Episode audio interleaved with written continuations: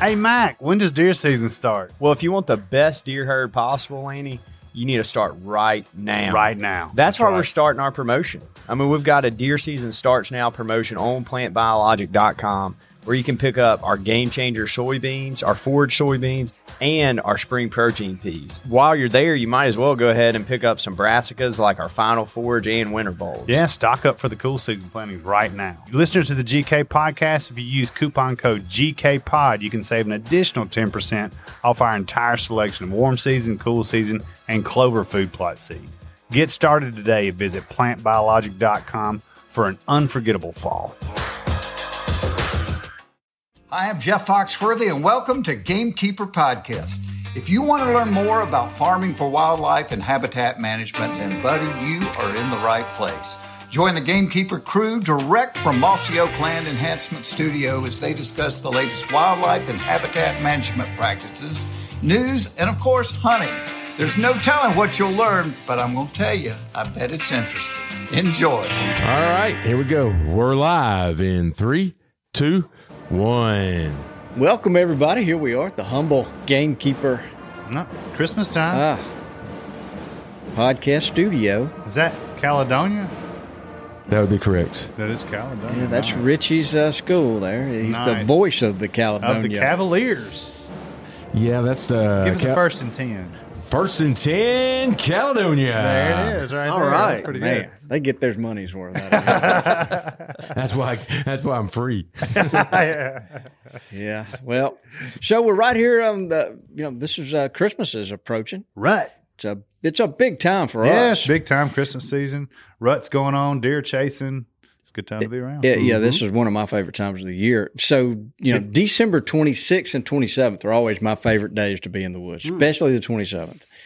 And I, it may just be because that's a, a day that I've always So been you don't to have go. to go to your in law's house and then go to the other cousin's house the next day. No, not too yeah, much. that's what uh, I do. See, we play, we put, we do ours before the rut. See, you just have one Christmas. That's what Yeah. What are you going to be doing? You're not going to be hunting?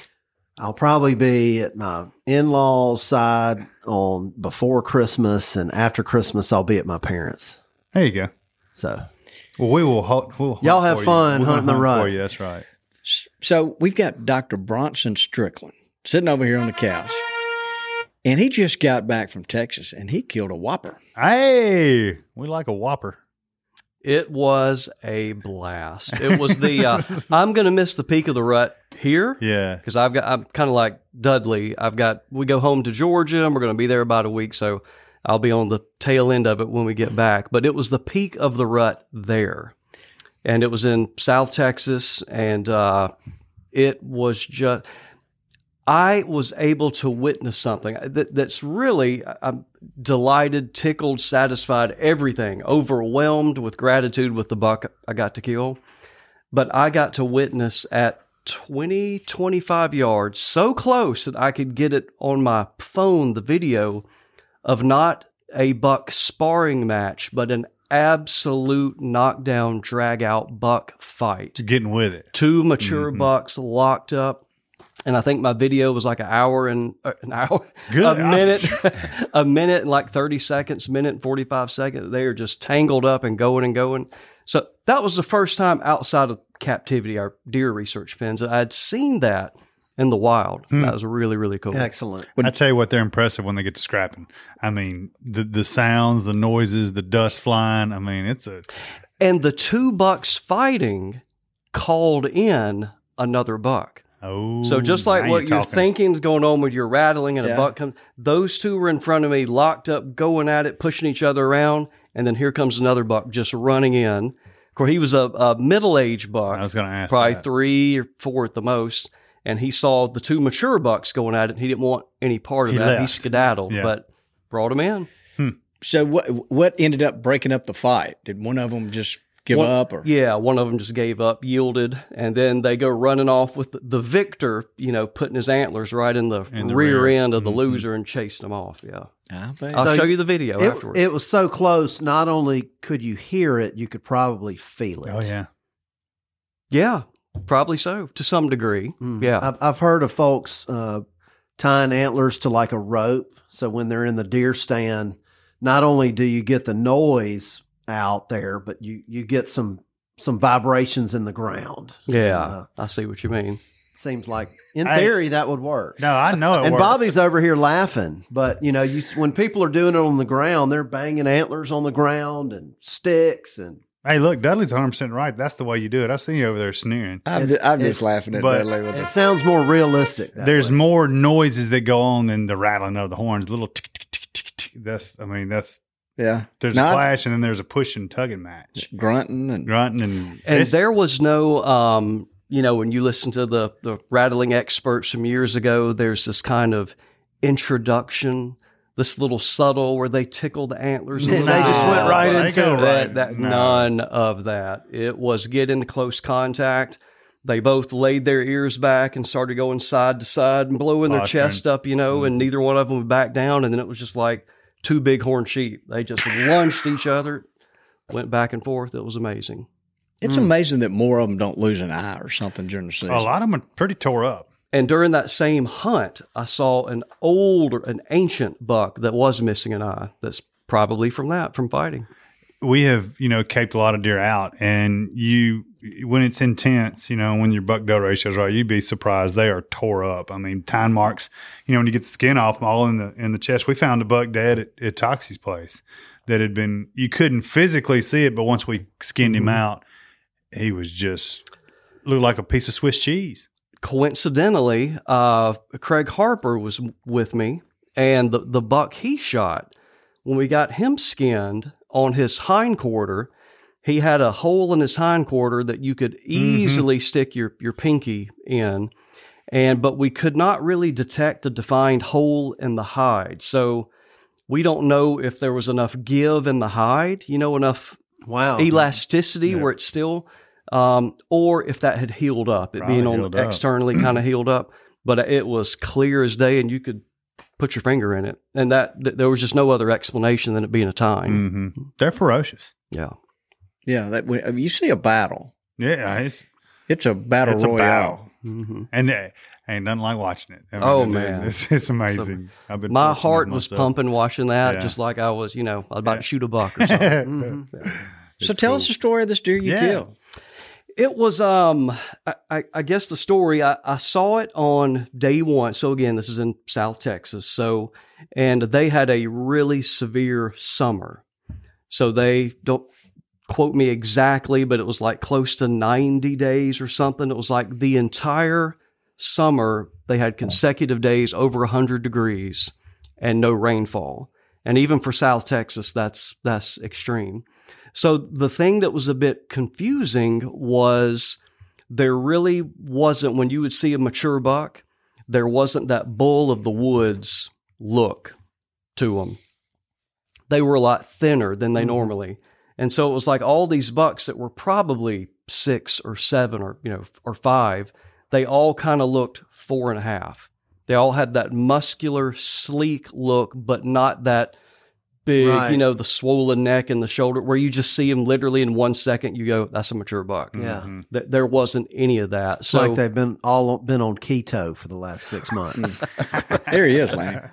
That's an Oh, yeah. awesome buck. yeah, Golly, Bronson, So, I'm so jealous. there you were. There he was. there I was, uh, shaking. I mean, bona fide buck fever. I'm looking at that, going, "Man, that is a whopper. I'd like to harvest him," but I I could not. Um, I did not. I was not sure that it was a mature buck, and that was the rule. Was you know all bucks have to be mature. Uh, but I was lucky enough, and who I was with, I got a, enough. You know, not a good photo with your phone, but I got enough that the landowner, who was my former advisor, that was another part about it, is my former master's advisor, got to go to his place. And uh, he had enough familiarity with that buck that he, he knew it was a mature buck. So gave me the, the green light to Yeah. harvest him. So I'm just like, man, I saw him, you know, out of this stand on the first day. I'm going to go right back and he'll probably be back No So- go. day one, you know, well, this would have been day two, the second hunt. Didn't see him. Third hunt, didn't see him. Fourth hunt, didn't see him. Essentially, last hunt.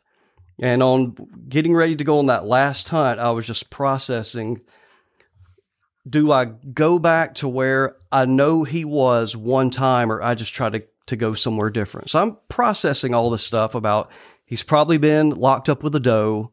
Uh, he's probably somewhere else on the ranch, but I'm just like, I, I know I saw him here.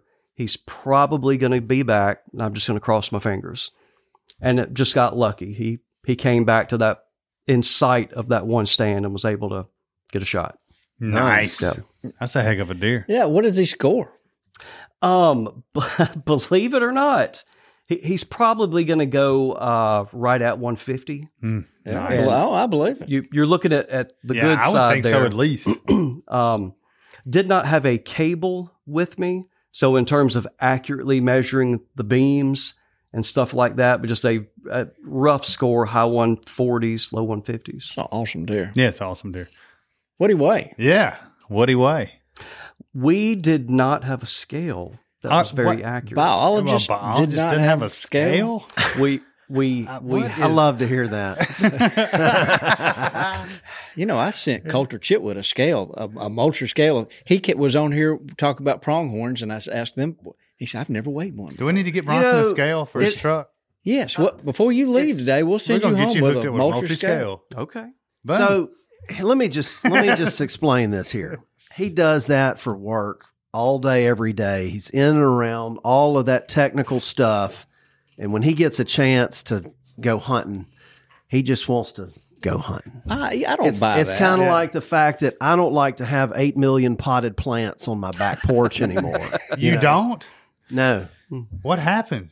uh, just you know, you you do it. All No the more, su- time. no more You- succulents. You do it all- well, a, a few succulents because they're easy, but none of the stuff you got to water every day. You know, it's kind of like so something happened. Y'all didn't have one at the Right. at the skinning rack. Is what I assume. Yeah, K- K- I, am a guest. This wasn't my mm-hmm. place, and there there was a scale there, but it's kind of been out in the elements Yeah. a mm-hmm. while. Well, what so do you think he getting weighed? Yeah, I'm just you- trying to get it Ballpark. 180. Yeah. 180. Yeah. not two Not 222, that's right. Well, it's hard to get a buck I at know, 220 yeah. 222 222 is pounds. pretty But big. I'm I'm going after you. I'm gonna, I'm gonna have to do that. we'll bring it on. Yeah, I will.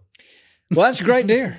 That is a great deer. Congratulations. It was wonderful. Had a great time. It's show is fun when it all comes together. yes, it's it fun, is. period, but it's really fun when it comes So with together. Craig Harper being down there, I bet there was some interesting conversations. that That'd have been a good camp. There was there was quite a few conversations. Yeah. I get so tickled talking to him. He is he's so much fun to talk to. Oh, he is. Yeah, we had a wonderful time. I would. I'll just say it. If Craig Harper came to my place, I'd I'd be a little intimidated that he's like critiquing my habitat the whole time. Oh, he would be. Oh, be. he I'm wouldn't sure do he and that. and you and you of course. you know, just in his mind cr- critiquing it. Your daughter's been begging you to hunt since her little brother shot the big eight last year. You've ran a fire, dissed the fields, got stuck, got unstuck. Planted food plots, fertilized, and prayed for rain. You moved trees, limbed roads, even bought one of those fancy cell cameras. So what's your excuse? LS Tractor.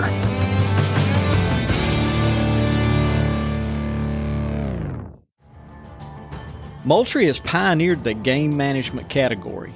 Today, Moultrie is one of the best selling brands of feeders and seeders in the world, and they continue to innovate with new technology that gamekeepers will rely on. Moultrie products are always field tested and designed for hunters by hunters, combining forward thinking innovation with time tested practicality. Moultrie, first in feeders since 1979. All right, so guys, Moultrie is offering our listeners a 15% site wide discount at MoultrieFeeders.com. Use code Mossy Oak with a capital M, Mossy Oak at MoultrieFeeders.com and get that 15% discount. So, two things I wanted to, since we're kind of talking about big deer, there was uh, the Boone and Crockett Club, which you uh, your trivia last week, and Lanny and I and Dudley are undefeated in trivia, by the way. So, but they they believe you said they, they did a post with uh, what states were had the most Boone and Crockett entries. And I'm not sure when they when they redid this, but I found it very interesting to see that like I've got the top states here, and it's interesting to see what what, what they did rank. So, can does anybody guess the top state for entries? All time for Boone and Crockett? All time, or like in the last decade? No, the last decade. I've got my guess. Well, I, go ahead, Dudley. I think this is an older one, but I think Dane County, Wisconsin is one of the top ones. I was going to say Wisconsin. Wisconsin is the top one. Yep. So the number two one, that- that- this might be more interesting than number one. What is number two? Um, hmm. In the last 10 years, Well, when they recently updated. So I, I'm going to say in the last couple of years. Are we all guessing this? I'm, I'm on. Uh, I've got a guess in my mind. We'll go. number two. Oklahoma. I'm going to say Texas. we'll say Kentucky. Indiana. Indiana. Indiana. God, I forgot about And, that. and one. Indiana previously was number 10. They moved all the way to number two. There's some gamekeepers up there. So the number three state was Ohio, Hmm. which had previously been the number fi- five state. Uh, Bronson, your state there, you just get Kentucky is the number four state, previously number six. Iowa, surprisingly, is number five. I would have thought Iowa might have been a little bit higher up. Iowa had previously been number three, so they dropped. Illinois or Illinois. How do you say that? Illinois? Illinois. Illinois. Uh, number six, and they were number two. Mm-hmm. Too many hunters up there. Minnesota. Been shot out. Minnesota, number seven. They were number four. And Texas, dear to Bronson's heart, Texas is number eight. Moving up, they were number 11.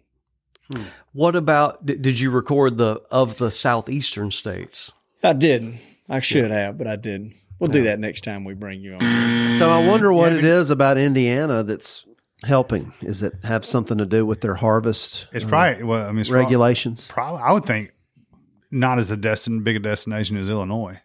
Yeah. Sleeper, the sleeper, sleeper, so yeah. to state, that kind of got exposed, maybe. Yeah. And they may have some And rifle Kentucky's the same way. I mean, there th- there's a really big deal. I mean, there's a lot of stuff that can be going on the landscape, of course, but a lot of it too can just be regulatory in terms of going from a two buck state to a one buck Mhm. or a three buck to a two buck has the effect, of course, of more bucks living Right. and by default getting older, and by default a proportion of those are going to be Boone and Crockett's. I think Kentucky's a one buck state, and I Mm-hmm. think Indiana's a one buck state.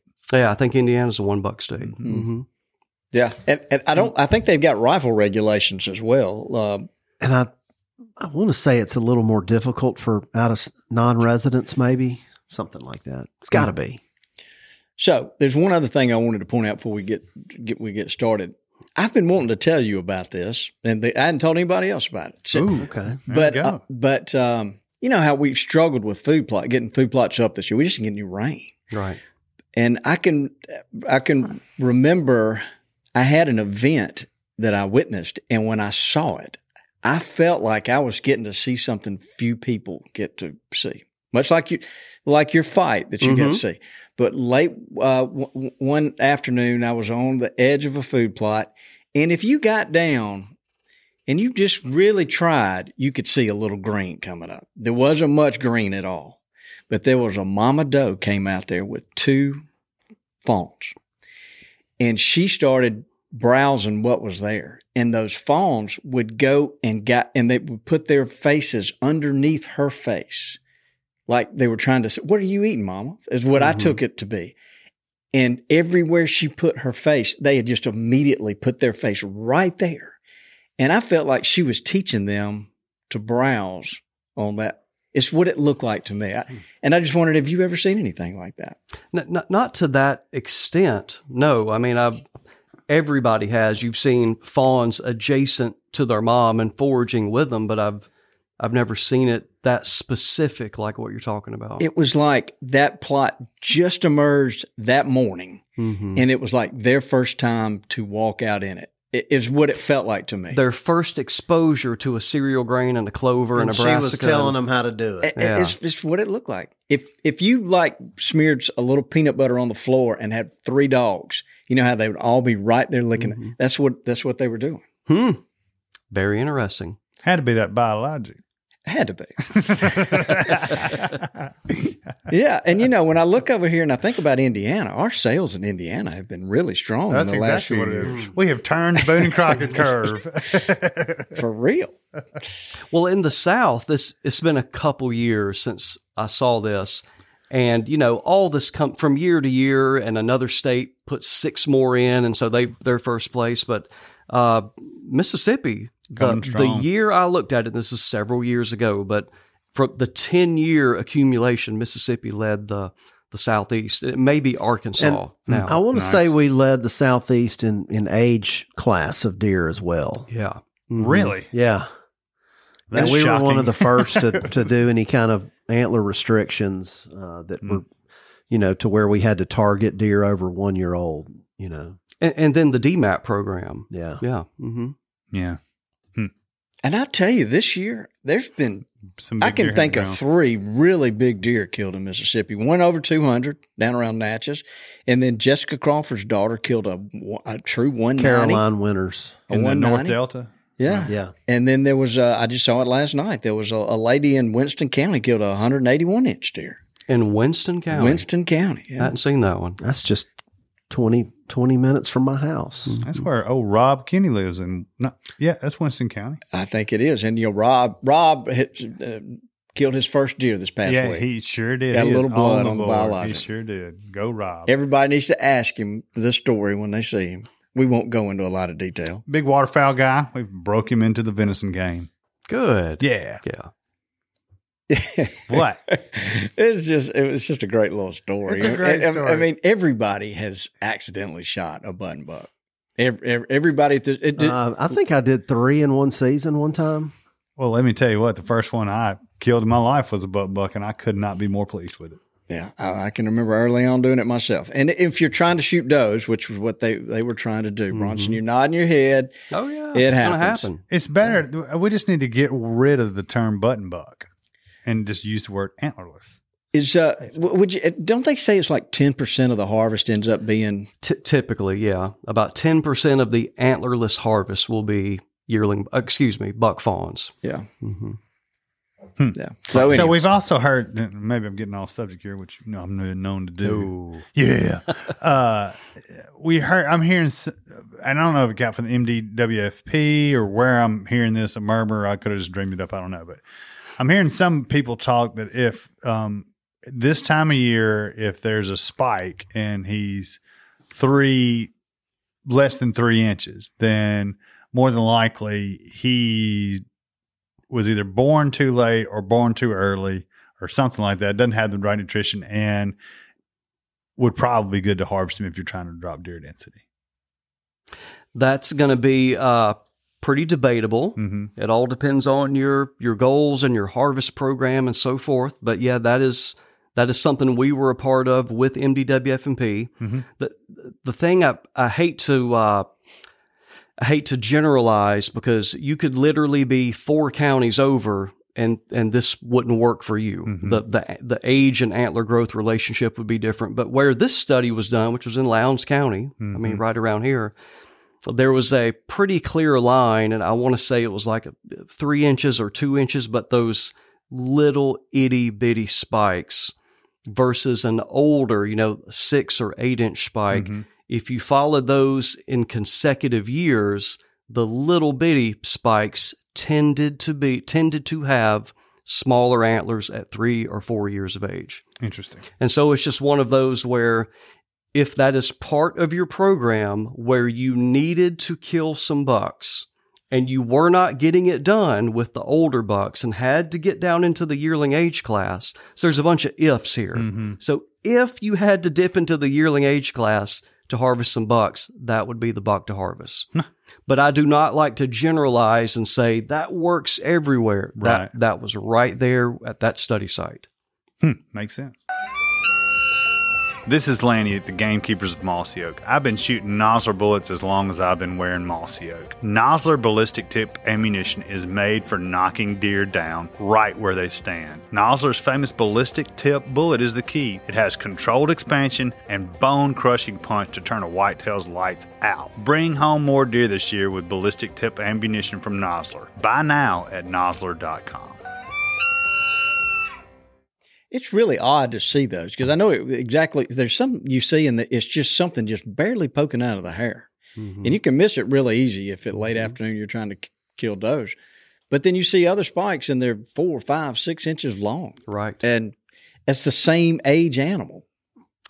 S- same age class animal, year class animal, but there's probably A couple of months. Months. Yeah, it, it could have been born from a uh, like a, a fawn that went in went into estrus a month or two later. Yeah, in so, February or something. so, That's so right. technically that deer may be one or two months younger. So than if, the- if we're trying to massively lower deer density, you know, those guys should probably be on our list. That would be my last ditch Last effort. Yeah, I would- if yeah. I was not getting it done with doe harvest, as I, mm-hmm. I was not getting it done with three and a half or older bucks that had below average antlers. Mm-hmm. I mean that that doe harvest number one, selective buck harvest mm-hmm. at three and a half or older number two. If I had to go down to shoot yearling, Step three. that that'd be step three. Yeah. Gotcha. Sounds like you'd have to have a pretty high population of deer to even consider that most of the I'm gonna tell you, I, I have never seen more deer than I've seen this year in my life around this these parts of the world. I, maybe just where I am, but You would think that deer, if he's just a couple of months behind, eventually would catch up. And I'm saying two or three years from now, but I've tr- you know I believe you when you say studies show that they ne- yeah, so never catch. up. maybe it would have to be seven or eight years old to reach its full potential compared to like five to six or something like that. I don't know. yeah. Yeah, well, really interesting. we I always heard something. I just didn't know what it was. Well, that's that really is uh, an interesting way to, to something to look at. Yeah. Uh, yeah, it, it, that's kind of new to us. And When- because we're being encouraged to shoot your limit of bucks and does. Let, let, I want to be real careful about Yeah, this, though. yeah. That that was a studied population where we had all this data, where we knew the age and the average antler size of that population. So what can be difficult is you someone hears this and there's this generalization that Right. hey, they said that uh, yearling bucks that have you know spikes of three inches or less shoot them. Well, if you're in a population somewhere else in Mississippi, go to South Mississippi, you might be shooting half your yearling bucks Mhm. if you did that. Mhm. Or we're just going to shoot spikes on our well, that could be ninety percent of your your yearling buck cohort Mhm. in certain parts. So it has to be really, really site specific. A lot of data collection, working with an expert to come up with those recommendations. So the MDWFP is encouraging us to encouraging not us, everybody to you know shoot their limited deer. Mm-hmm. Is that in relation to deer density? Uh, deer density, as well as if you're in a CWD zone for CWD management. Mhm. Go. But yeah, deer populations appear to be, from the data, the surveys, et cetera, increasing. Yeah. Yeah. well, and, and so prior to that, in pr- past years, it seems like people had just kind of fallen off on shooting their, their does and, and some Right. others. So that's what they're, Not they're me. trying to correct. Mm-hmm. Yeah. Yeah. And Not let's, me. and let's be clear now, Bronson. Uh, we didn't say to shoot those spikes. You did. So I want to make make sure. But people should go back and listen to that again and not make just really quick assumptions because that It's really interesting stuff. I mean, just all the way around to me. you know, My so- my assumption on this deer population thing, and again, it's an assumption, is that the, some of these larger tracts where it's you know one landowner, and you you have a lot of larger landowners near each other. That's where I'm hearing about and seeing higher populations. But yeah. when you get to these areas where it's a lot of 40s, 80s, and 120s all together, and all of those people hunt a lot, uh, some of those areas, in in my mind, when I'm driving around, it has fewer fewer deer. Interesting. You know, those guys have been filling their freezer every year. So it just Is that- depends. It always depends. Larry. always depends. So Bronson, you came over here with this publication in your hand. Y'all have got We've a already new ran study. out of time. We even came what we talked about. yet. yeah, that, uh, that so y'all have been doing a lot of research on on movements, and uh, this is some pretty fascinating stuff. And uh, wh- where should we start? I want to make sure we cover the highlights and the things that you found fascinating and interesting and surprising. And I'd like for people that are listening to this to be able to hopefully apply something that they learn here to make them a better hunter. Yeah, and I, I'm gonna cut y'all off. I urge everybody to go and print this PDF out and and put a staple in it and put it on your desk. It's it's very important. Yeah. uh, So you can, you can find it on the MSU Deer Lab website. That's where you can go. Um, we also Steve and I recorded a podcast on Deer University, and so if you if you watch that podcast on uh, YouTube, we did a little QR code to help people, so you can just Oh, put your phone on that and go. get- But anyway, if you go to the MSU Deer Lab website, we got a publications link, and under that you'll you'll find this. So it's free to view, free to download, pass it around. But yeah, this finally, I mean, heck, uh, we we kind of been talking about some of these results for a number of years. And so we finally got most of all the technical, the journal articles done and all the peer review. So what we wanted to do is finally, you know, it culminate in a publication and all the technical jargon out as best we could, but in something that managers and hunters could read, use, think about, and that that's what this document is. Well, how do you come up with a like th- this is uh, understanding buck movement? So, do y'all have a bunch of ideas that y'all want to study, and and and, you, and some student is like, "Hey, this interests me. I'd like to do this one," or do y'all assign it to somebody? Well, it, it, it starts with an idea, and then that idea needs to be funded for it to become a research project. And the idea was MDWF&P. I mean, they're, they're the ones that funded this. And so they're getting feedback every single year. Um, where did the deer go? We don't have any bucks. What happened to them? And, you know, and their response, of course, is very logical. The, the deer are there. You're, you're just not seeing them. Mm-hmm. And so, but finally it culminated in, well, let's just do a study. Let's put some GPS collars on a lot of bucks in an area that's intensively hunted and intensively managed. And so that, that, that's essentially what it was. And so we ended up with uh, two graduate students that were in charge of that. So they did this work for their master's degree, uh, Ashley and Colby. And, uh, and essentially each student would kind of have a theme of what they, they were looking at. And so, for, for example, one of the themes was you'll see in here uh, a behavioral profile, and that's looking at is a deer, are they moving? Are they bedded? Are they foraging?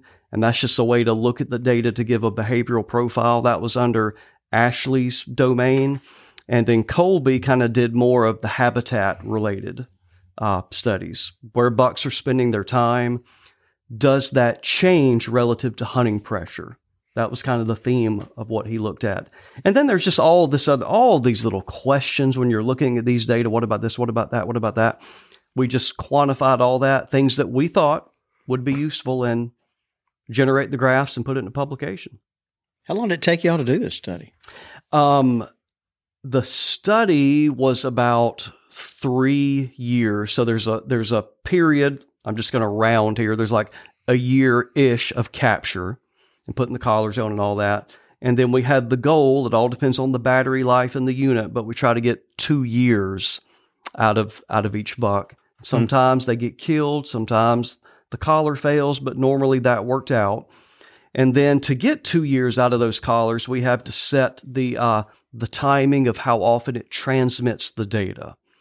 And so we wanted to make sure we had very fine scale movement data during the hunting season because that's of the greatest interest. So we were getting locations every 15 minutes. Every 15 minutes we get a ping.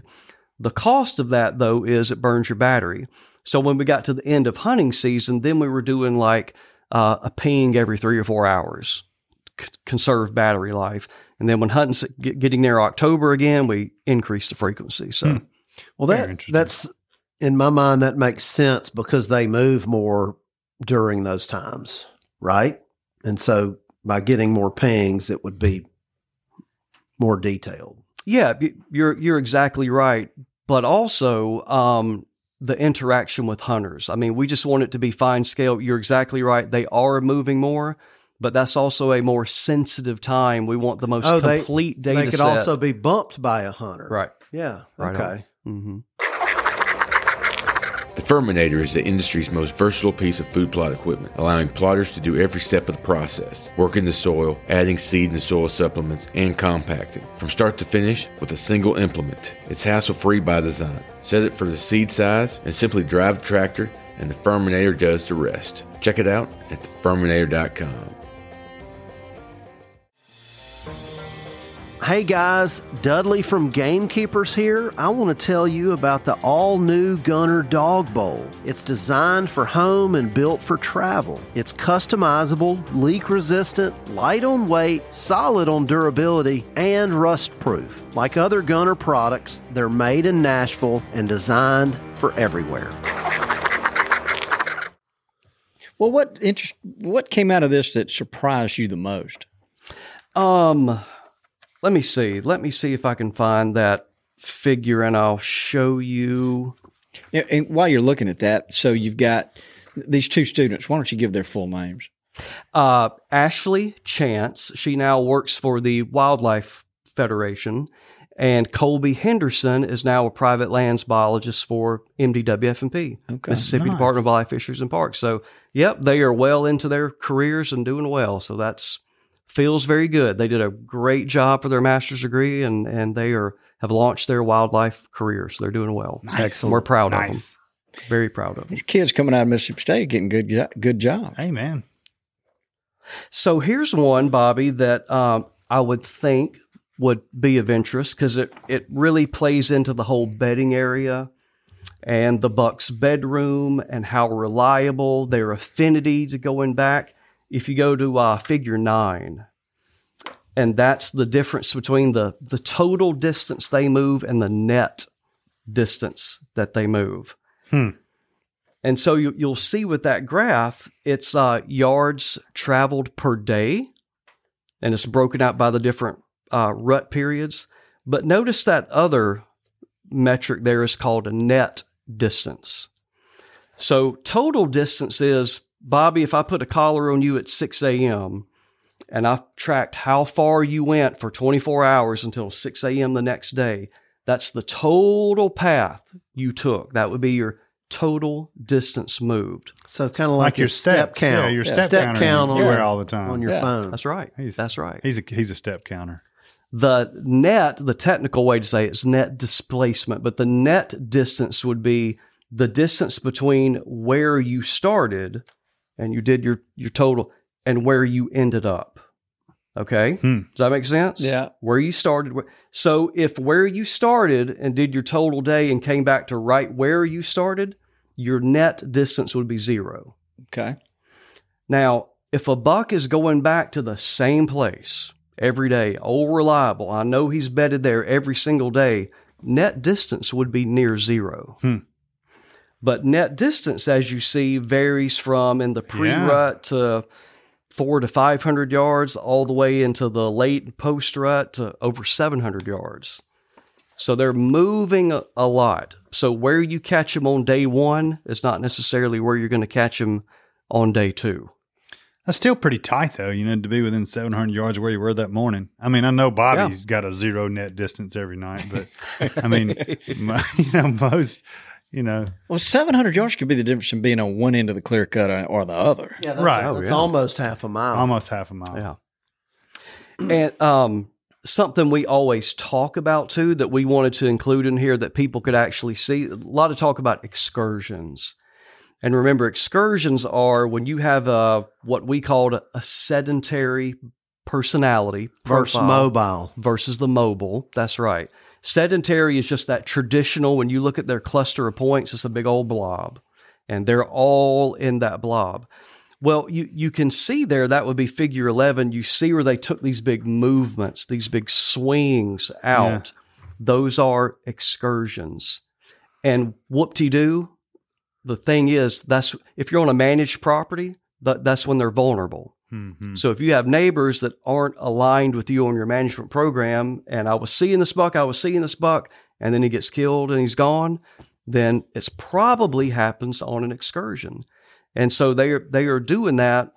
Every buck is doing that a couple times every year. So they're leaving your property. And so you could potentially though pick up a, another deer. I mean, that, that's that story. Well, I've never seen him before. I didn't have any pictures of him. And who is this? Yeah, it's not possible. That is going to happen. Yeah. I think I read where about a third of the deer are more mobile, mobile, and about right. two thirds are going to be your your homeboys. Yeah. Homeboys. Mm. Yeah, that's exactly right.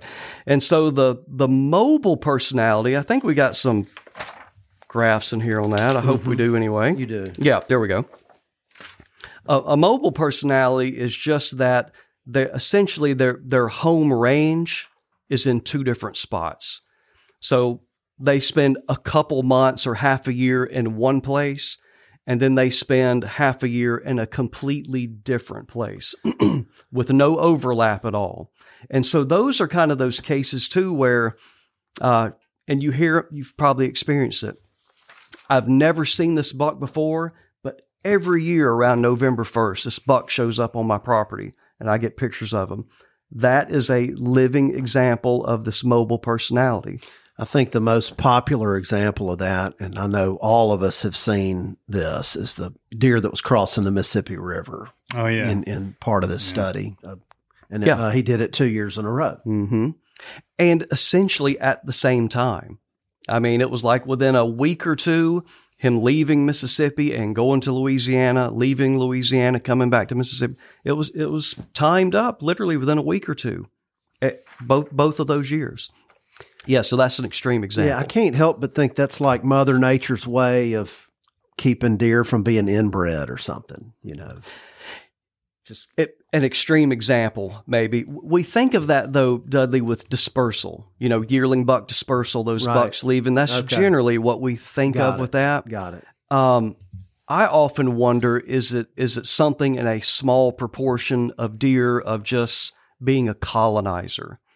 In other words, I'm never going to know if there's anything if there's greener pastures if I don't occasionally take an excursion or an extreme go somewhere else. And so maybe it's just somewhere embedded within it, within them evolutionarily hmm to to seek greener pastures. I mean, some individuals, you know, I like to go on long walks in the woods. You know, Bobby likes to sit in a shooting house. Well, who killed a 222 inch deer this year? 22 pound. Pound. 200, yeah. Exactly. You know, some There's a big difference. some, some people are Huge bird difference. some people are bird hunters and rabbit hunters and some people are deer hunters you know, Yeah. we just we're all different So, do you think that uh, that more deer are excursionists than we might have thought? I I mean, because obviously you don't have collars on, but does this study show that that you know a lot of these deer may be getting up and doing these long jaunts? Well, what they all were, they all were. So, kind of the, the difference, the way it, it broke down was all of the sedentary bucks did these excursions. And so, an excursion is literally a day or two or three at the most, but they are always coming back to home, to their home range. They're just doing a little loop. But what's interesting is these bucks that had the mobile personalities, they didn't do excursions. It was like the excursion nature within them was the mobile personality. Hmm. They didn't do little two day excursions. They just went to that new place and they set up. But Dudley, you may also remember within that mobile personality, we also had two categories that were very defined. It wasn't a one off, it had these differences that Luke, I believe, called them um, uh, a shifter versus a bouncer. And what that means is they're they're both mobile personality, so they have these distinct home ranges.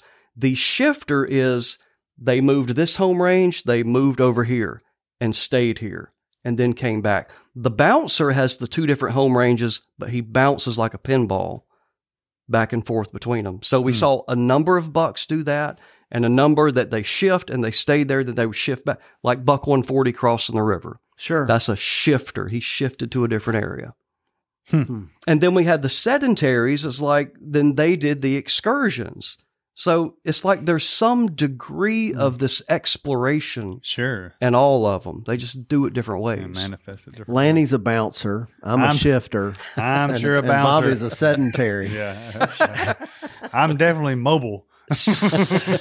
So I've always, uh, you know, since since the having cameras and kind of trying to keep up with deer, it seems like they have they leave during the a lot of a lot of the deer stay on a property spring and summer and in early fall, and then one day they're they're just gone.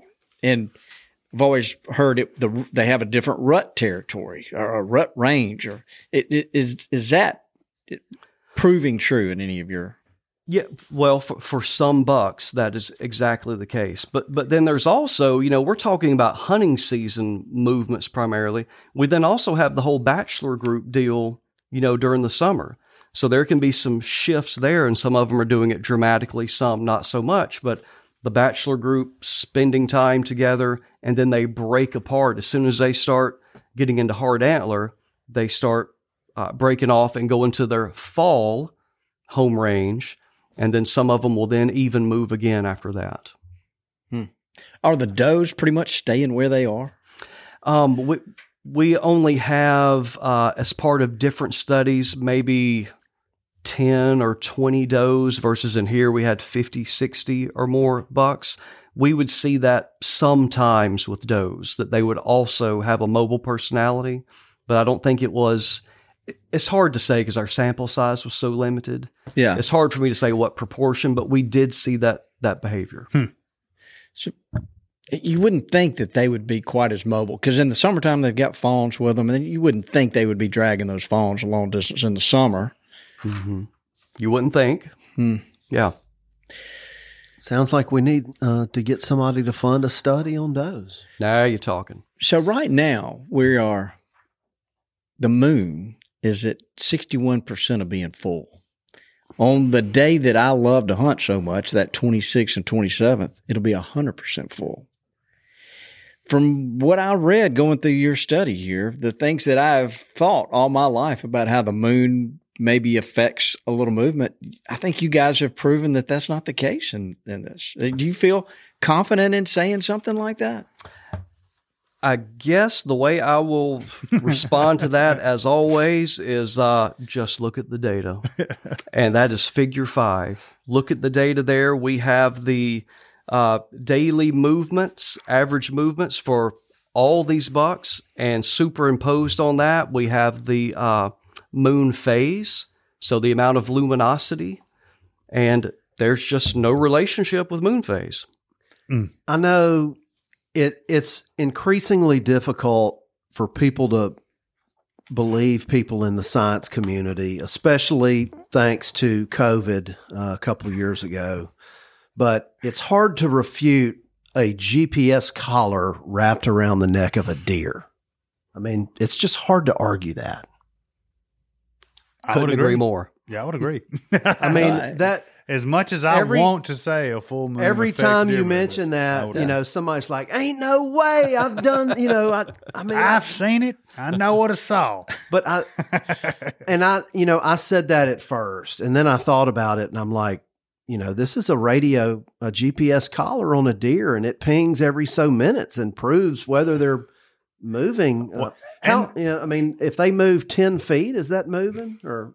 We probably wouldn't pick that up. So, you know, you're using satellites to triangulate the position. So there's at any given time there may be a 10 to 15 meter Yeah, error associated I with mean, I, it. I'd love to hear a listener's argument on this. If they think there's a, a gap in this uh, or any holes in this, the way this study was done. But I mean, there's a lot of studies out there that you're like, well, if they had done this or done that. But I mean, this is a, a GPS collar around the neck of a deer.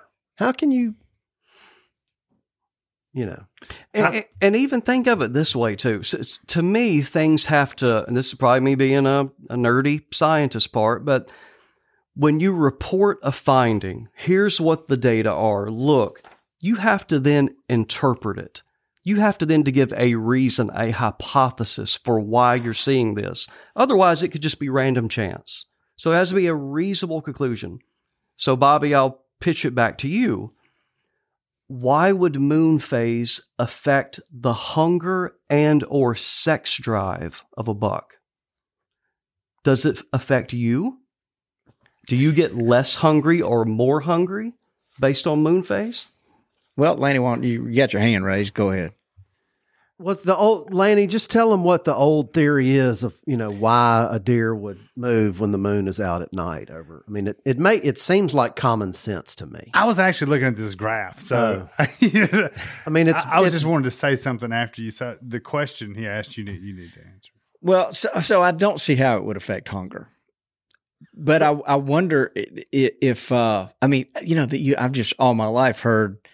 Well, look at all the crazies. It was a full moon last night. The crazy people were out doing all, that. All kind of crimes and all, just stuff happens on full moons. I think the emergency room stats are true. And so I, I've just always had heard it like full moon, Mm-hmm. the deer would feed all night long. They could see better. Maybe there was something to, to that. So then you you would hunt middle of the day because those deer were going to get be be uh, they. Hungry they, again. They'd be Around. hungry again, and they'd get up during the middle of the day. So that that's kind of what I grew up hearing. Yeah, me too. Me And- too. But if you look at this graph, though, I mean, and look at the data. I mean, what that shows me that there's more buck movement on that full moon than any other time during the year. How do you see that? Well, I mean, I look at the peak buck movement, and then I look at the the peak moon, and like the peak of the rut is during the full moon. So you're seeing a rut effect, not a moon effect. Yeah, and I think the rut. uh, But I would, I, Now I think he's seeing all that together. Yeah, I've seen all that together. And I wonder, and I've always wondered this. I thought the moon phase affected when the does came in estrus, not that the, you know, deer could see better at night. Again, completely anecdotal. I don't know what the hell I'm I think talking about. They've, they've But- proven but- that wrong by measuring the fetus of, Mhm. um, you know, baby deer to prove, you know, they're a certain length at a certain time, and then they can go back to the date that they were conceived. And they've shown that. Yeah, but there's that's been- when they were bred. But it's, they can only happen in a 24 hour period, right? Isn't that right? What you told me? Is that wrong? C- Can what? Can, can they conceive Yeah. within a? It's we think it's about a twelve hour period. That's pretty crazy. That's what we're, they're in standing heat. So they're going to be like in estrus probably for a two day period. That's when the tending and the Mm-hmm. courtship and the chasing, and then she'll be in standing heat. you got 12 She'll be hours to get it done. receptive for- Gotcha. give give or take. Yeah, I mean, but again, the graph, the peak of the rut Well, is- go to is the the peak other. of the moon. I mean, the, there's four other. not? There's Am I- four other full moons on that graph. Yeah, yeah, And- yeah. I mean, I'm see with you. No difference in movement there. Yeah. It just happens to coincide. with Does the- it just the happen peak to day. coincide? Does the peak rut just happen to coincide with the full moon here? Yeah, It and- has and- no influence on it. and and every Hmm. year that that cycle's not going to align as perfectly with the peak of the rut here. Gotcha. You know what I mean? It shifts a few days I mean, every. can every y'all year. see what I'm talking I about? see what you- I And, see and what it's going to happen this year. yeah, it's mm-hmm. happening this year. Is The- why I keep thinking about it. The the full moon is, Is going gonna peak about peak the 26th, 27th, and that's according to all the little calendars that I get. That's when it's happening around. and here. I've always looked, and again, again, it's just I always use the full moon and the late the whatever the the full moon is in late December is when I need to be Do you know what- in the woods the most. I'm, I'm going But to the jump full in moon changes from Yeah. year to year. just, just real quick. So yeah, the thought, it does, but so does the rut vary a little bit. According to the fetus studies, it does not. Okay, I didn't do the fetus study. so the, I guess I know I know this study was just here in the South in Lowndes County, but uh, talking about the moon, uh, you know, we were in Oklahoma a month ago at the peak of their rut, and wonder what their you know the moon phase was. Was it full moon? You were out there. Yeah, I would. Uh, if I'm trying to remember, I think but- it was full moon. Uh, well, I have to go back and double check to be honest. But Go ahead, I- say I something think- anecdotal No, no, no, no, no, no, no. I'm not. I'm not saying one way or the other. I'm just saying I wonder. Well, be go honest, look- I can't remember. Well, Yeah, go look at the date Yeah, and go what- Google it. It'll yeah. show you the moon. You Mm-hmm. can go back to the weather. So- and- and Here, I'll go. Where out. were you hunting? I'll find out. Why I got do on my phone. why? I mean, I think a lot of people are just more confident when they're hunting the full moon because of what they've always thought growing up, and so you sit longer, you look harder, you're hunting more in, intensive, like. And you may not go out and sit on a full day if it's not a full moon, so you're not going to see deer. I, I think, I think we've just been tricking our brains on this. I, I, I do too, Dudley, and and I think that depending on what you call, and this is going to be very population by population, um, based on sex ratio and the deer density, et cetera. But whatever you're calling the peak rut, some people might say it's a two week period. Some people say it's a three. I mean, there's rutting activity for a month, Sure. right? Oh yeah, between the pre and the peak. 100%. Okay.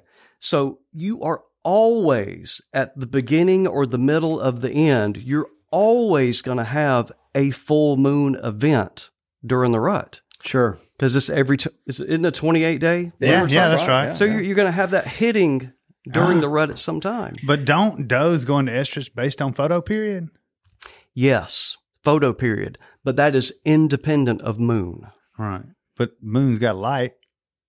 but it comes up. But at that's not how it triggers the their physiology. Yeah, I'm trying. You know what? I know. A for effort. A for effort. I've always heard that December moon, It's December full moon, moon. was called a rut moon. Yeah.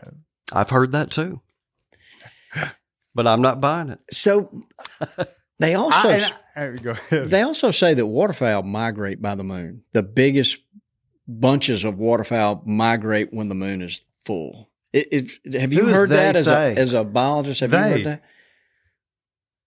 I, I cannot speak to that. I don't know, and I'm not trying to. ev- I genuinely, I, I don't know. Yeah. Yeah. There's just so much misinformation. This is, but to Dudley's point, I mean, this is pretty daggum quantified right here. Uh, It is. I mean, and I trust you a hundred percent, Bronson. If I, I would put my life in, I, I, I believe that you're a stand up guy and you guys have, it, it, it really is. So if you tell me this, I'm going to believe it. I think, I mean, he's got the data, you know, and there's ways you can interpret the data. Uh, To to address, I will try my best. Shoot me a text tonight. I will try my best to look this up, Lanny, for you. And I remember seeing it. I don't know if they did it originally or they were reporting it, but Lindsay Thomas at QDMA and Quality Whitetails years ago had a fantastic graphic from a particular area. I don't think it was just a population, maybe a region at a couple like county scale using fetal data.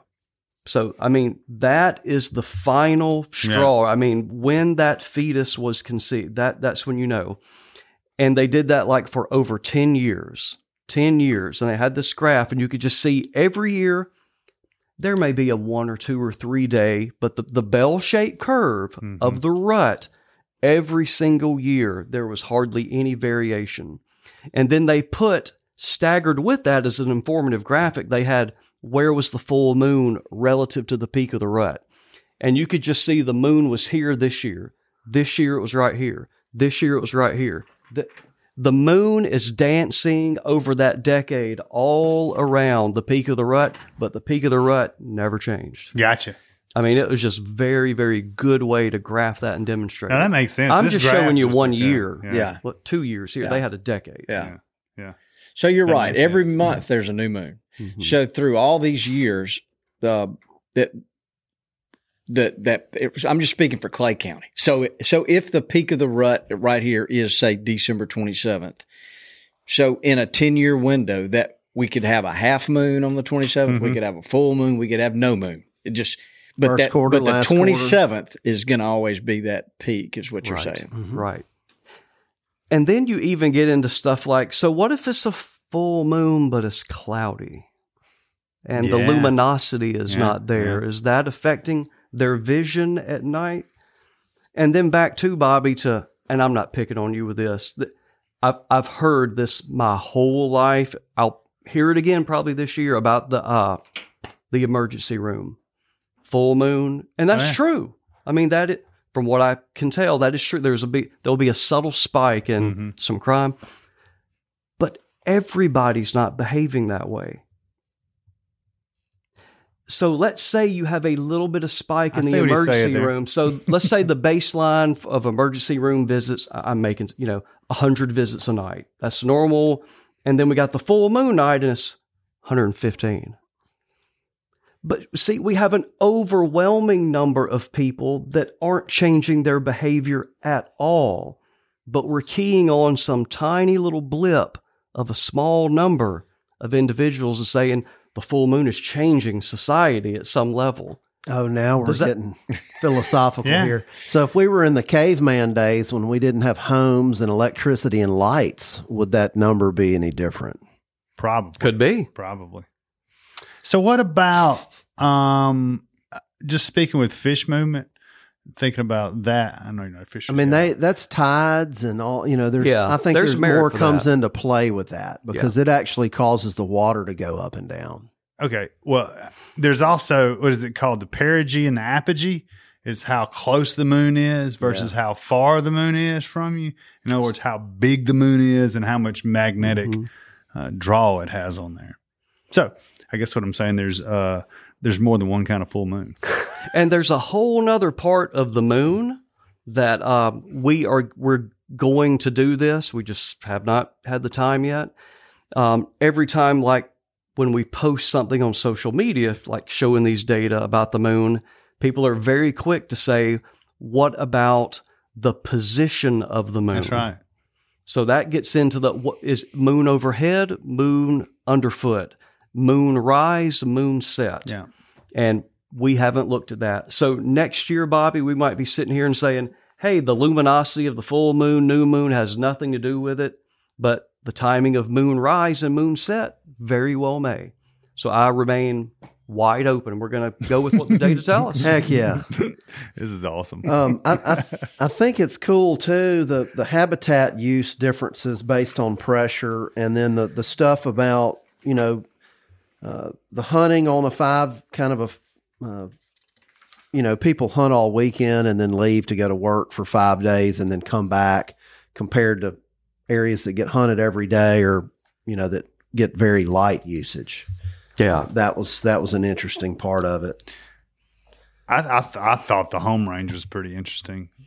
I mean, Yeah. Well, some of these bucks have a 500 acre, right. you know, fall, winter home range, and some of them, and that's that mobile personality, a couple thousand. Then you got the two thousand acre guy. Yeah. it's kind of like me Yeah. turkey And it, hunting. it versus looks like the average was uh, was around 700 acres, maybe for the lower end.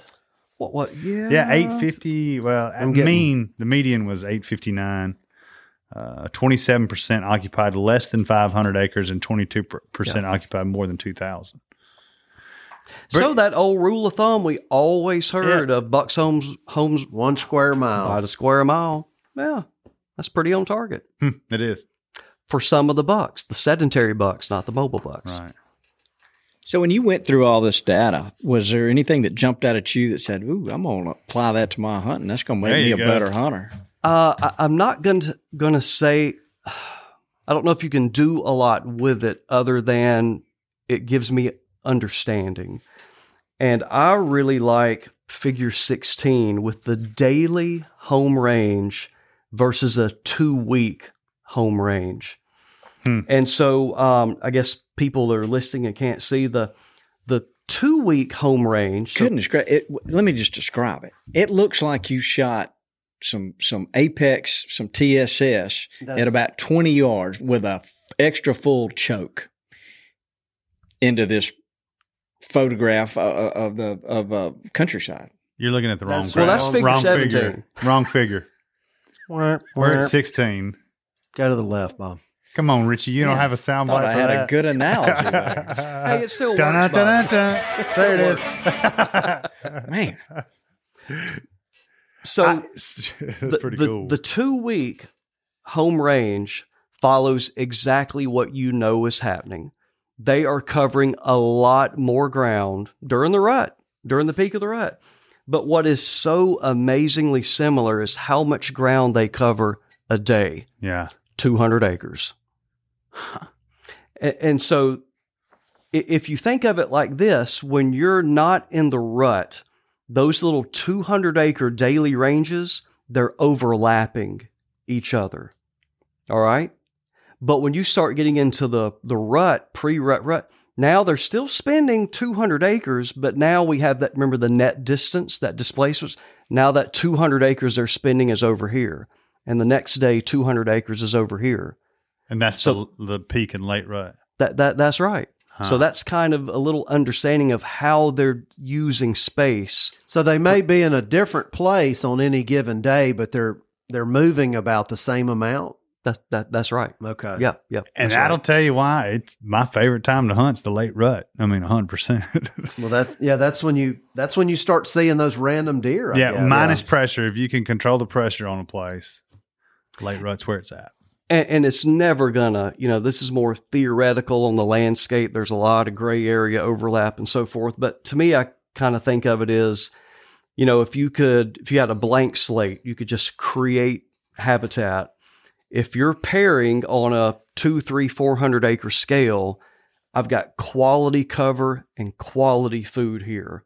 And then I got another three, 400 acre block over here. Quality cover, quality food. What these data are saying is that basically they're going to each of those Mm-hmm. and making a circuit going around there. And if you think about it during the rut or pre rut, you know, at each one of those cover with food areas, there's there's a doe group. Mm-hmm.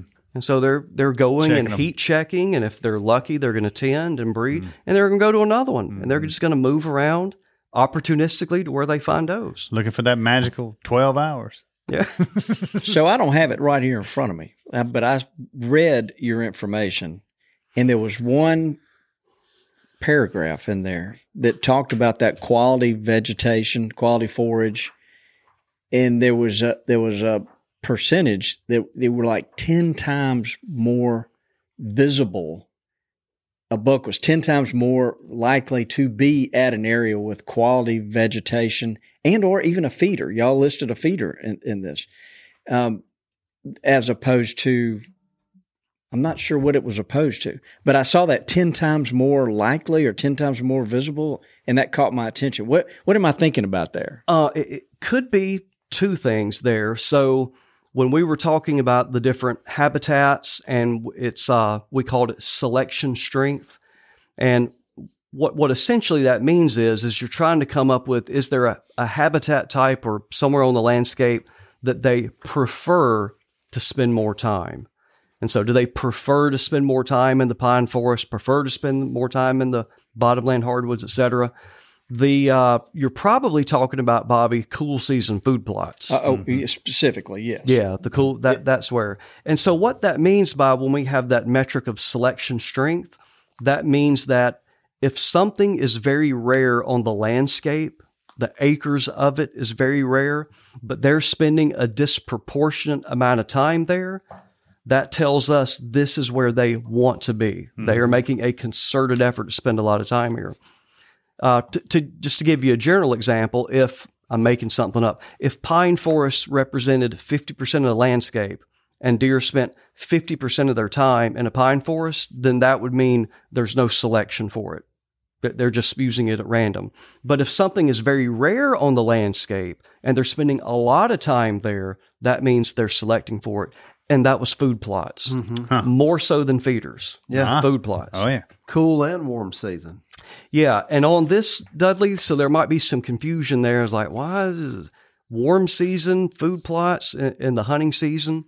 Um, so you have some of these plots where it could still be standing grain, right? So it could be corn or beans, and then also some of these plots was deer vetch, and so left standing. And so on these properties, they were doing what we recommend is that a warm season plot is a warm season plot. Cool season is cool season. We're not plowing up our warm to convert it.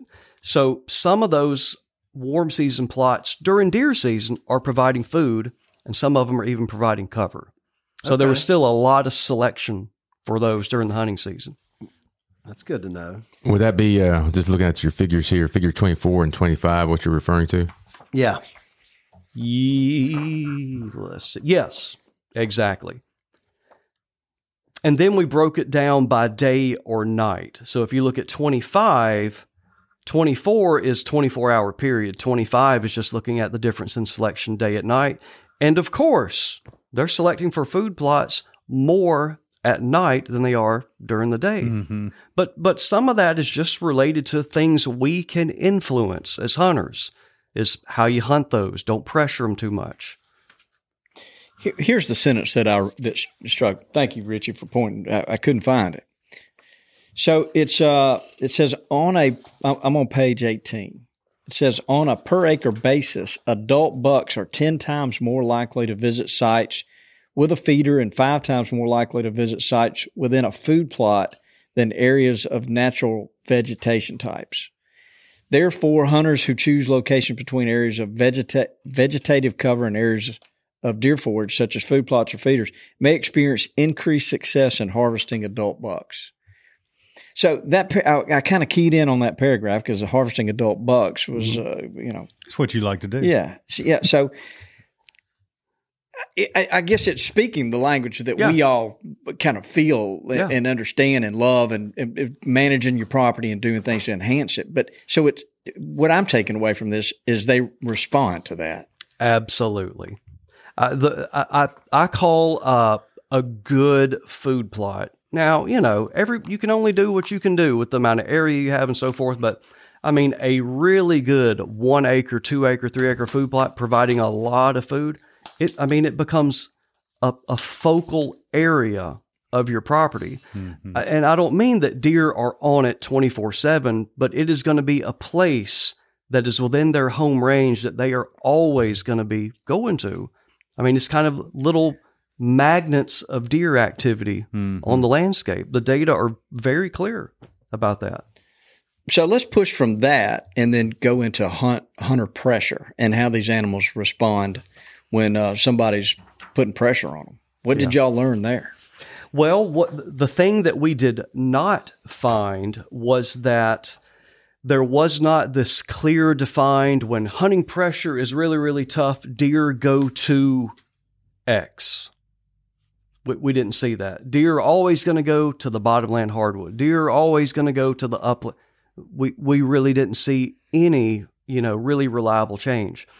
And so, working with our movement ecologists that are helping us analyze these data, kind of the way it was explained is there are all these patterns where deer are showing a preference to be when there's no hunting pressure. But when the hunting pressure is on, it means that it's every buck for himself. There's no population level pattern of deer across the board are going to shift and move to this or that it means that every buck kind of figures out, I know I can go here and be safe, or I can go there and be safe. They're all just not going to a particular cover type. Hmm. They just know where the risky places are on the landscape.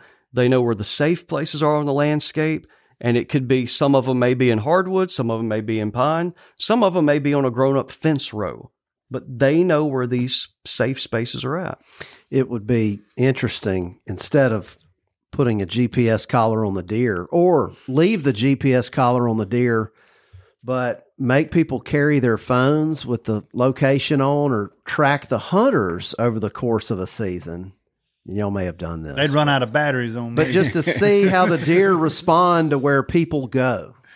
So, two two things. Uh, Steve did that with colleagues uh, in Oklahoma, uh, well over a decade ago, and uh, and they found a lot of, of good things like that. It was a different than this study because they had distinct areas, treatment areas. This was a control with no hunting. This was a very low hunting. This was a high hunting. And what they found out with that, in that high hunting, you got about three days. You got about three days of where seeing, hearing, smelling, hunters, humans, they start changing that behavior. Mm-hmm. And the biggest behavioral change wasn't total distance moved during the day, it was the term the tortuosity. They still had to move to acquire food, but they would do it in a very confined, zigzagging space versus exposing themselves with big linear movements. So that's kind of point one. Point two would be figure 23. We're kind of also doing that, Dudley, where we ran the, the habitat analysis on the hunters. Okay. And so where we're hunters selecting to hunt is exactly as you would predict. yeah. They hunt on food plots. yeah. Thank goodness. Now, that's good. I mean, so we just talked about how reliable it is that deer are coming to food plots. But I guess what I'm thinking and saying here can we hunt, can we be a little more smart how we hunt the food plots so the deer aren't making that a risky area for them Sure, or only showing up at night? sure. Mm-hmm. You've That- got that's all. You've got to play that Hundred wind. percent. You've got to be able to get in and get out, not be seen, not be smelled. Got to. Yeah. And just because you want to go hunt that food plot, I mean, you go to bed on Friday night. You now you can look at the. Laney's got a twenty dollar app. I got, a, 20 I got a, $20 app. I got a free app, and it tells me what the wind is probably going to be doing in the morning. And then when I get to where I'm going, I'll check the wind, and it oftentimes is not that app lies. So, me. but uh, but my point is, you can lay there in bed and say, "I'm going to go hunt the big bottom field t- tomorrow." But tomorrow, the wind may be wrong for the big bottom field, and, and you're better off to not go there. You're better off to maybe not even go hunting. Go do something and save it for when the wind is right. My my advice. I, I, I- I completely agree. And I, I'm just thinking of how every deer season you've all experienced it. Where you're like, "Dad, gummit, we need to stand for an east wind." Yeah. And it's so rare to have an east wind, but it, It's it gonna will happen. happen. every year. Yeah. Yeah. Happened last weekend. Yeah. Sure did. Sure did. Well, this is pretty. Uh, did any deer? Did any mature mature bucks just go nocturnal? we we could have a particular buck for a particular day. They may have not start moving until right at sunset, but Bobby, 99.9% of the time, they are on their feet before sundown and still on their feet at sunrise. Interesting. So we just never saw, you know, even at like at an individual level, buck, whatever, 27, we never ever saw that once hunting season began, or even like when gun season began, he was never up and at 'em during daylight. We never saw that. How long are they laying in a bed? Um, some of them would. We are quantifying that literally right now, Bobby. In a couple months, I'm going to be able to give you an exact number with a confidence interval around it. So I'm just going to give you some anecdotes of me looking at. There were some instances of a a particular buck I remember. Uh, let's say an hour after sun up. So first light, you might have seen that buck, and then he went and found his bed. He laid there the entire day until 30 minutes before, or you know, around sunset. 30 minutes before sunset, and he got up on his feet. But then we have some bucks that they're not staying there but a couple hours. Now they're not getting up for a bona fide movement bout halfway across the property, but they'll get up and forage a little bit and then bed back down. So a lot of variation there. Hmm. So is from your days of uh, with the the pens over at Mississippi State. When I, is there a or is a deer kind of like us? He's gonna lay down and he's maybe he's gonna he's gonna chew his cud. He's gonna lay there, and then but eventually he's gonna lay his head completely down and close his eyes. And is he gonna try to get eight hours of sleep, or is he just getting a few a few hours? I mean, what, I just have a hard time picturing one laying there with his eyes closed. Yeah. But is, Um, is that what happens? Though? well, it's, it's that's not the norm. That's not the norm. They will put their head down sometimes, and sometimes it'll be you know kind of curled up, and they will close their eyes. But it's not like us going into deep REM sleep. I mean, they can be awoken, you know, within a second. I, I I think it's like uh, how us humans we say, "I'm just going to rest my eyes for a few minutes." They're still listening for That- trouble. yeah, And smelling, I'm sure. yeah, yeah. Interesting. I, I was I wanted to ask the same question, so I'm glad you asked that. But then I'll be like, maybe I everybody already knows that. well, I, I've never seen a deer sleep. I've never seen a deer sleep either. I've definitely seen them bedded with their head down, you know, looking at me. Uh, but I've never. Like I knew said, it when I lived in Walk Mon- over there, he's, he's TKO'd. when I lived in Montgomery. There was a guy that he's he, it, it was in Macon County, Alabama. He said he climbed up in his stand, and when he got you know situated, he was kind of looking around, and he's like, "Oh my gosh!" And he could see a big buck about sixty yards away, curled up like a dog, and his rack was hmm. laying on its side.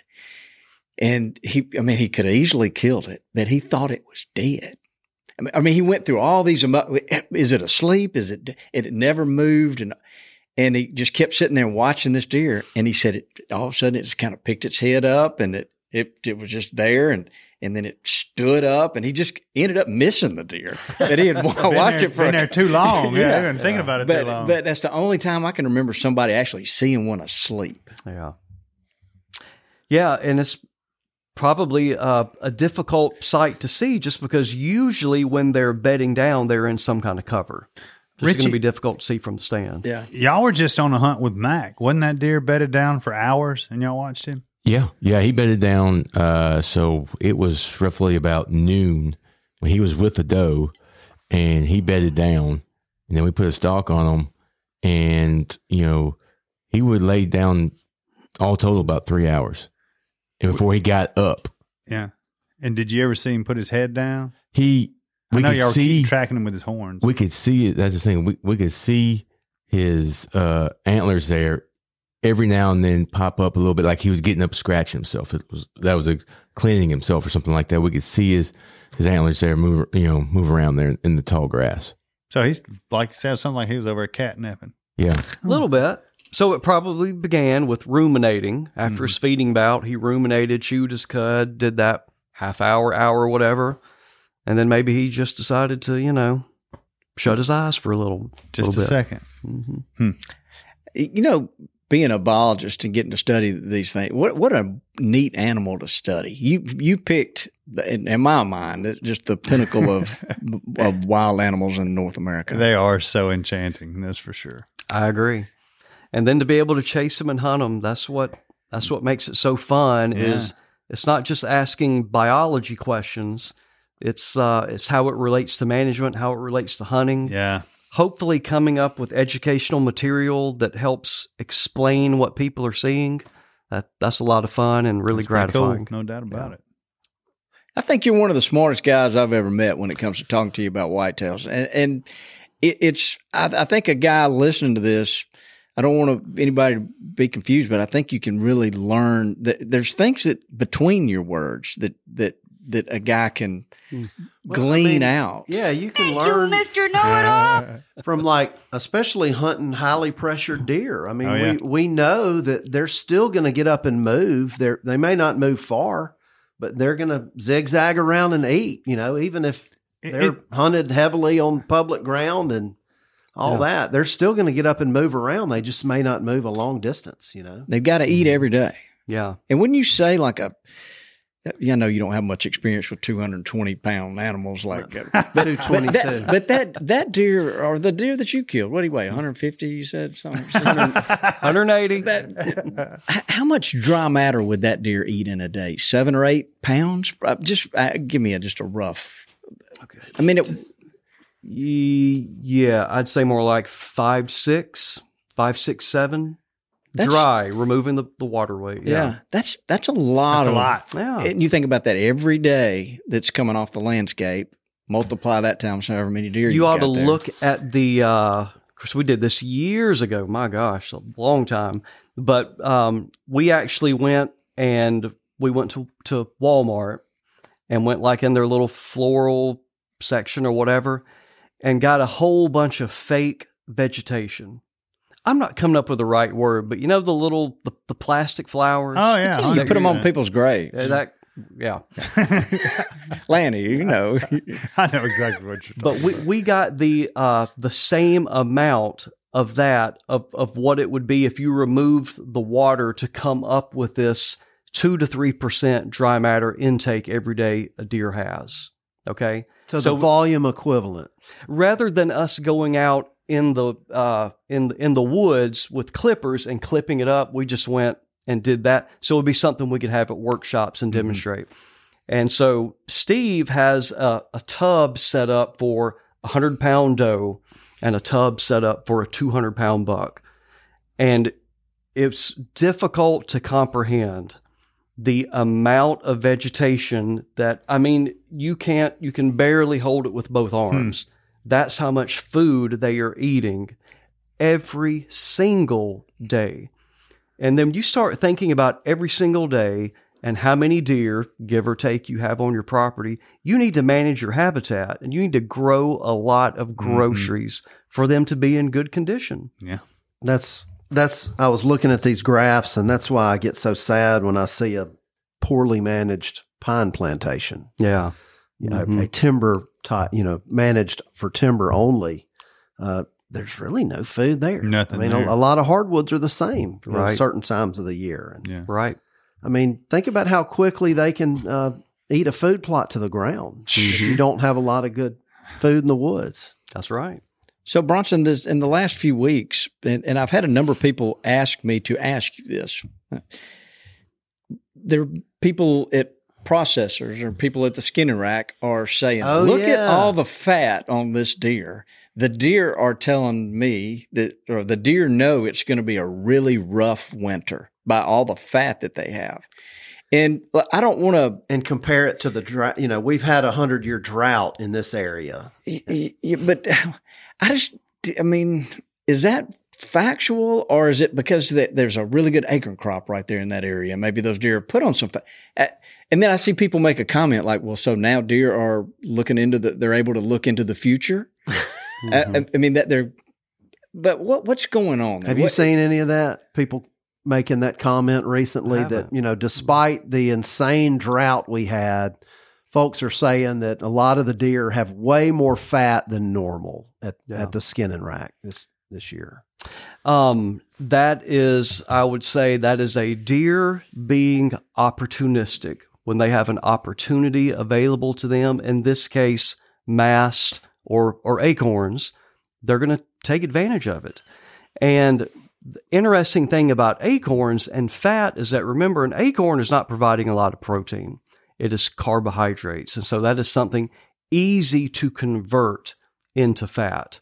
And so I've also been on properties where the mast crop was terrible or non existent, but they had a really, really, really good warm season food plot program and managing habitat. And they had an inch of fat on their rear end. So, I mean, it's just them responding to the best food that is available. And that is just built in survival mechanism. You take advantage of the best food that you have because there will be a time come February where there's not a lot of food and they're going to be mm-hmm. burning that fat. Yeah. Well, I can tell you, I skinned five this morning, and one out of five was had an inch of fat on it. So All comes from the same place. Sure. Yeah. We just saw a lot of folks making that. Uh, Yeah. And it got some people that that don't know a lot about deer asking questions well, uh, so they can they know that it's going to yeah, be they bad. know it's going to be a cold winter. No, I, No, I think it's just like you said, just luck of the draw. People are Yeah. so it seemed like I'm also lately, and this is probably Lindsay Thomas, our friend Lindsay Thomas, Mm-hmm. probably has a lot to do with it, but I'm seeing a lot of people looking at kidney fat Mm-hmm. and basing the health of their animal on that. That's I found that very interesting a- as well because that's relatively new to uh, to me as a consumer. It may Yeah. not be new to you as a biologist, but Yeah. um, am I? Is that kind of newish? A new, a new thing y'all are It- teaching people to do? Yeah, and and that's something uh, I I worked with Craig Harper about a year or two ago now, and we developed an extension publication on harvest data analysis and management and all that. So we went into to great detail about the kidney fat fat index measurement. But essentially, this is what's great about it is I recommend for you know people that are serious about it is I want the body weight of the deer. Of- Of course, I want the body weight of the deer. I want some measure of the condition of the deer. Condition means fat. So now you can do that two ways. Give me either a poor, medium, good. Good meaning holy moly, look at all this fat. I can grab a mm-hmm. handful of fat. But that's just a relatively crude measurement. The best measurement is what biologists have been using for decades, and that is the kidney fat index. And the index is simply the ratio of the weight of the kidney and the fat that's around it. So you literally grab your gut in the deer, you grab that kidney and all the fat that's encapsulating the kidney, you pull that out, you pull the fat off of it, and you weigh that fat, and then you weigh the kidney. If they are about the same, then that is really, really good. And usually there's a strong correlation. If they have very little body fat, they're going to have very little kidney fat as well. Hmm. So th- the beauty of it is for me as a number cruncher, when I'm keeping up with data, I have a number with kidney fat index versus they had a little fat on them, they had a lot of fat on them. It's just hard to quantify that. Yeah. Interesting. That is interesting. You start looking at the kidneys. I'm going to have to start looking at the kidneys. I think this is the coolest deer podcast we've done yet. Could be. I think so. Yeah, I, you, you know, um, this data is pretty amazing, and I, I, I will. Uh, I'm interested to learn things that to help science take away this old folklore ways of thinking and and it and it and learn what's really going on. And Yeah. that that that's fascinating to me. Make you a better hunter and a manager. Follow the science. Yeah. Well, you know, we preach being a gamekeeper, and when I read through this, and when you and you talk about the, the you, you know quantitatively, you guys prove that they want to be in these better habitats. Mm-hmm. I mean, that's a real important takeaway right there. It's hugely interesting. Uh, one of the most interesting thing is you brought it up. Um, our cameras, you know, we say, oh, they're not moving. Is he daylighting? Is he daylighting? He's daylighting somewhere. That's you know what I mean? That's what this study says. yeah. I mean, you, you're just not looking for him in Yeah, the right he may spot. not be in front of your feeder Yeah. that you've got your camera on. Yeah, but he is up and at him somewhere. It's really interesting. Yeah, absolutely. Yeah, and then and then those deer that we didn't even know anything about showing up. Yeah. and then your deer, where'd he go? He's Mhm. he's gone. Yeah. It's uh, they they are really interesting. That's what's the best thing about it. You never learn it all. That's for sure. One thing too, one, one other little nugget I, I've been thinking a lot about too is, you know, in a lot of managed properties, n- number one, this is very fun to do. Uh, number two, management wise, it's really important. We're all running cameras and we're all coming up with our, our inventory. You know, these are for sure the bucks we don't want Mhm. harvested. These are the ones we can, et cetera. And then you may have a guess, you know, you, you know, please don't shoot this one. Please shoot this one. But because of these excursions, you also still have to be prepared to age bucks on the hoof One hundred percent. because you might just get one shot at it. You may never see the buck may never be on your property again except for today. So still empower yourself with that's that buck is old enough and relative to the antler size, you know, I want to shoot or not. Because there will be instances where even though if you ran a camera every five acres on your property, there will be instances where you do not get a photo. Mm-hmm. He's doing an excursion, you got him for one day and he's gone. Well, Lanny just ground checks them. but you're absolutely right. And, uh, the more a guy learns, the the better off he is. No doubt about and, And, and and everything. Yeah. Yeah. So look, we've been going a while. We've got a we've got a trivia question we want Ah. we want to ask you real quick, and and I think this is a good one. Uh, Dr. Michael Chamberlain put this question together, and uh, your your bro, Michael Chamberlain. Let's see what, a bro, what kind of bro All right. he is. Just be prepared, Mike. I'm going to see how you treat me, and I'll return the favor. all right. So I'm going to turn it over to Richie now. Today's trivia is brought to us by Sheffield Financial because your finances are not trivial. There we go, Sheffield. I, th- I think Bobby wants me to uh, work on that. I do want you to work Yeah. on that. I think we can improve that. all right, Sheffield is a much better company than that intro Oh. actually is. I love it. Do you even know what that is? You know what I, that that is? would sound like a maybe you're dropping a quarter into the. You don't know what song that That's is? a slot machine. Is that what you No, think? is that a song? That is a song. Start of a song. Well, it's not the exact song. Oh, my bad. But Uh, BMI. yeah, yeah, yeah. Scratch that. No. it was a remix that I did. Is- is- is- that's what it was. you made it your own. Yeah. Uh, so uh, we're playing here for CK Squared Farms. okay, let, let me think about this now. All right. CK, CK squared. squared. Could that be Calvin, Calvin Klein? Klein. Could that be? Maybe it is. Speaking of, I don't know. I'm just saying. CK. Who's, he might know a CK. you think Calvin's in the hunting? I don't know, but if he does have a, It's a a hunting gamekeeping? place, I would love to go visit it. Yeah. Could be. All right, well, it, well, Sorry, Bronson. their, their remark here, their, their, uh, I love the information and value you all passed on through this platform. If you're looking for a podcast stuff full of hunting and conservation information, look no further. How about Hey. that? Yeah. All right. Thank you, CK. All right, is, uh, What's the prize? The prize is two dog proof Duke traps. Hey, Did you uh did you find yours the other day, Bobby?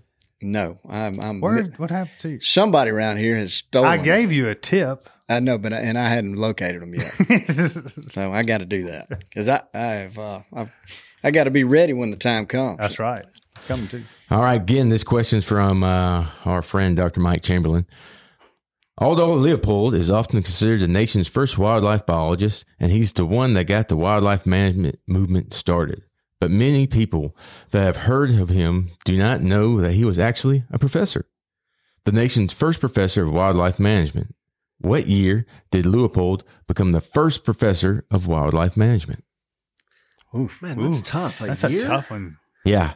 It's So not it's- like it's- where did he teach? Not even Like like the what- book or what something. year? What Yeah, year? I thought he was going to say what university. I'm like, Yeah, all right, I got that yeah, one. That year's he narrowed it Dad gum. what It's, university would it be? University of Wisconsin. Okay, Oh, Yeah. that's a bonus, I guess. So, what year? Uh, he's probably giggling over there. I can't- Yeah, I'm sure he is. I, I can throw you a hint here. Four years before the Pittman Robertson Act was signed. Mm. Uh, so that would be 33? Oh my goodness! he killed it. Way to go! So Pittman Robertson was 37. 1937. That's right. Mhm. How about that? You got it, Bronson. Got I know it, my Bronson. Pittman Robertson. Hey, last thing before you leave, uh, you've just always been so good to us, and he this- was our first podcast guest. He is. He, he, he really was. So thi- What? This, is uh, pass this down, Dudley. This, This- is Oh, a, I don't, a bottomland hoodie, This Nice. thing is the most comfortable. and I'm just gonna uh, go you know, here, I'll let you unveil it All right. Oh, for the camera. What are we doing? Oh, has it got something on? well, it does. It does. It's, Look at There you there. there you go. That is awesome. So it's a Mississippi State bottomland hoodie, and uh, we we just appreciate you coming over Thank here you. whenever we call. And Got the And, old uh, school And we call often. I will be wearing that over Christmas break. there you go. Yeah. yeah. Thank you very much. I appreciate it. Yeah, this has been fun. I think this is. I'm like Dudley. This has been very informative. Love it. I mean, this is what we set out to do. I mean, it really is to, to help. Don't you forget know, the, everything about the. Yeah. the stocking stuffer opportunity here with Oh, this publication. I'm that's a serious. Good idea. Yeah. Not too late. This belongs in a binder in your collection of books that have anything to do with wildlife and the outdoors. It's good stuff. Uh, Yeah. Yep. So, Dr. Bronson Strickland, we appreciate you coming. We want to have you back. I've got w- w- you've got some things going on in, in your future, and we want to talk to you about that. But, Yeah. But uh, but right now, we want to make you know, this will come out after Christmas. So, guys, y'all have a good New Year's. Y'all be safe. Don't do anything crazy. I'm looking at Lanny when I say that. Don't don't stay out. It's going to be a full moon. It, yeah, you know what? It could be. But we've learned that shouldn't affect. Uh, Just a It affects people like Lanny, just Yeah, not just the general few of us. population. Yeah, that's right. Yeah. well, it's been good. Uh, thanks everybody for being here, and, and we're looking forward to, to 2024 being. Guys, crazy. We're here. 2024. Yeah, sure is. So, Why don't you say goodbye, Dudley? Goodbye, Dudley. Get us out of here, Richie. Thanks for tuning in to this week's episode of the Gamekeeper Podcast. And be sure to tune in again. Subscribe to Gamekeeper Farming for Wildlife magazine and don't miss the Mossy Oak Properties Fistful of Dirt podcast with my good buddy, Ronnie Cuz Strickland.